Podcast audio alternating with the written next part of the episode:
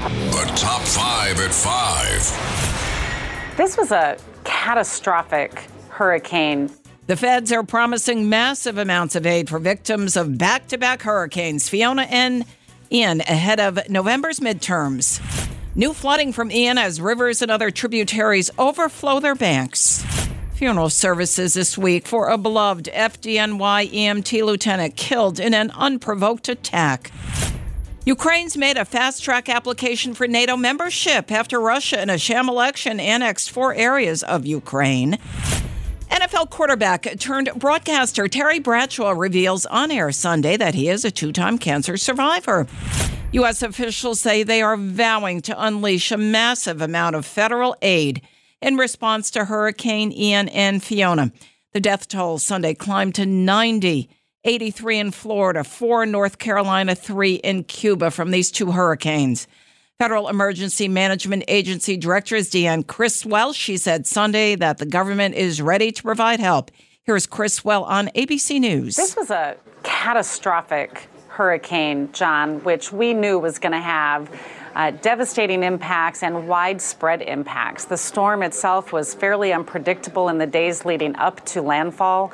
Uh, just 72 hours before landfall, the Fort Myers and Lee County area were not even in the cone of the hurricane. Nearly 720,000 homes and businesses in Florida still without electricity Sunday, down from 2.6 million.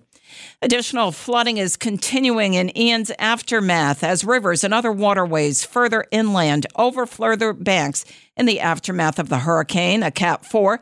A stern warning about looting in Florida. Governor Ron DeSantis sent a strong message to those who dare to take advantage of hurricane victims. The other thing that we're concerned about, particularly in those areas that were really hard hit, is you know we want to make sure we're maintaining law and order. Uh, don't even think about looting. Don't even think about taking advantage of people in this vulnerable uh, situation. Seminole County officials warned residents this past weekend that flooding could continue for several days particularly in areas near the St. Johns River and its tributaries. At least 1,200 residents there have been affected by the flooding or other damage from Ian. Funeral services are planned this week for the beloved EMT lieutenant stabbed to death during a random attack Thursday outside of her Astoria, Queens workplace. The New York Yankees held a moment of silence for Alison Russo Elling before Sunday's game. Former New York Governor David Paterson was on Cats at Night, hosted by 77 WABC owner and operator John Catsimatidis. Well, it's horrifying. And more of that is going to happen unless there are some real changes in some of the procedures that we're uh, using right here in this city and in other cities around the country, but this is happening as well. The viewing will be held today and tomorrow, 2 p.m. to 4 p.m. and 7 p.m. to 9 p.m. at Commack Abbey Funeral Home out in Commack, New York. Russo Elling's funeral is scheduled to be held at the Tilles Center at 720 Northern Boulevard in Brookville, New York on Wednesday at 11 a.m. 34 year old Peter Zisopoulos is charged with murder and criminal possession of a weapon. In the EMT's stabbing death, Russo Elling was a nearly 25 year veteran of the city's fire department among the first responders to the World Trade Center on September 11, 2001. The heads of nine Central and Eastern European NATO members issued a joint statement backing a path to membership for Ukraine in the U.S. led security alliance. They also called on all 30 NATO nations to ramp up military aid for Kiev. Ukrainian President Vladimir Zelensky made a surprise move Friday to apply for fast track NATO membership in response to Russia's annexation of four regions of Ukraine.